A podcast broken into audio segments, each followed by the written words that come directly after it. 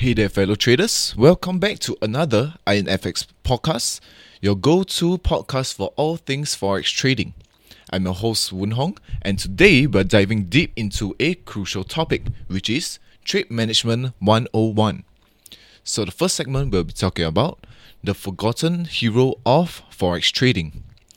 When it comes to Forex trading, much of the spotlight actually goes to your entry strategies and analysis, but trade management is often the unsung hero. It's the difference between a good trader and a great trader.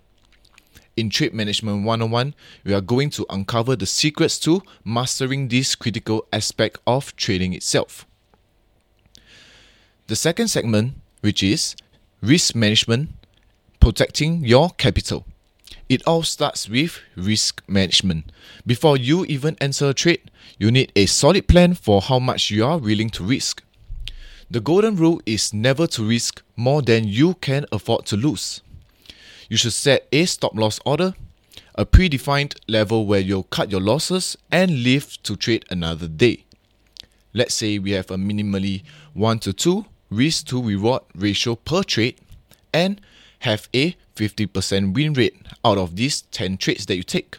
So, out of 10 trades, let's say you're only winning 5 trades, However, you are still up 5% out of these 10 trades that you take because of your own proper risk management. The third segment will be setting realistic expectations. Trade, trade management is also about setting realistic expectations. Remember that no strategy is perfect and losses are, of course, part of the game. Don't aim for per- perfection, aim for consistency it's essential to have a clear profit target in mind where you take your gains off the table. This prevents greed from derailing from your own trading plan. The fourth segment the art of scaling in and out. One powerful trade management technique is scaling in and out of positions. Scaling in means adding to a winning position as it moves in your favor. Scaling out involves taking partial profits at predefined levels. For example, we are currently in a buy position. So, price right now is creating multiple bullish engulfing candles, showing signs of strong bullish momentum. Hence, scaling in means we have the option to, of course, layer our positions as price moves up. On the other hand, Scaling out means we are trailing our stop loss at key levels.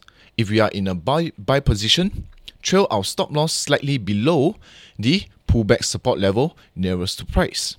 If we are in a sell position, trail our stop loss slightly above the pullback resistance level. These techniques gives you the flexibility and allow you to maximize profits while minimizing risk. In the last segment, handling emotions and staying disciplined. Emotions can wreak havoc on your trading management. It's easy to let fear or greed dictate your actions. Staying disciplined and sticking to your trading plan is the antidote. This is where mental resilience comes into play.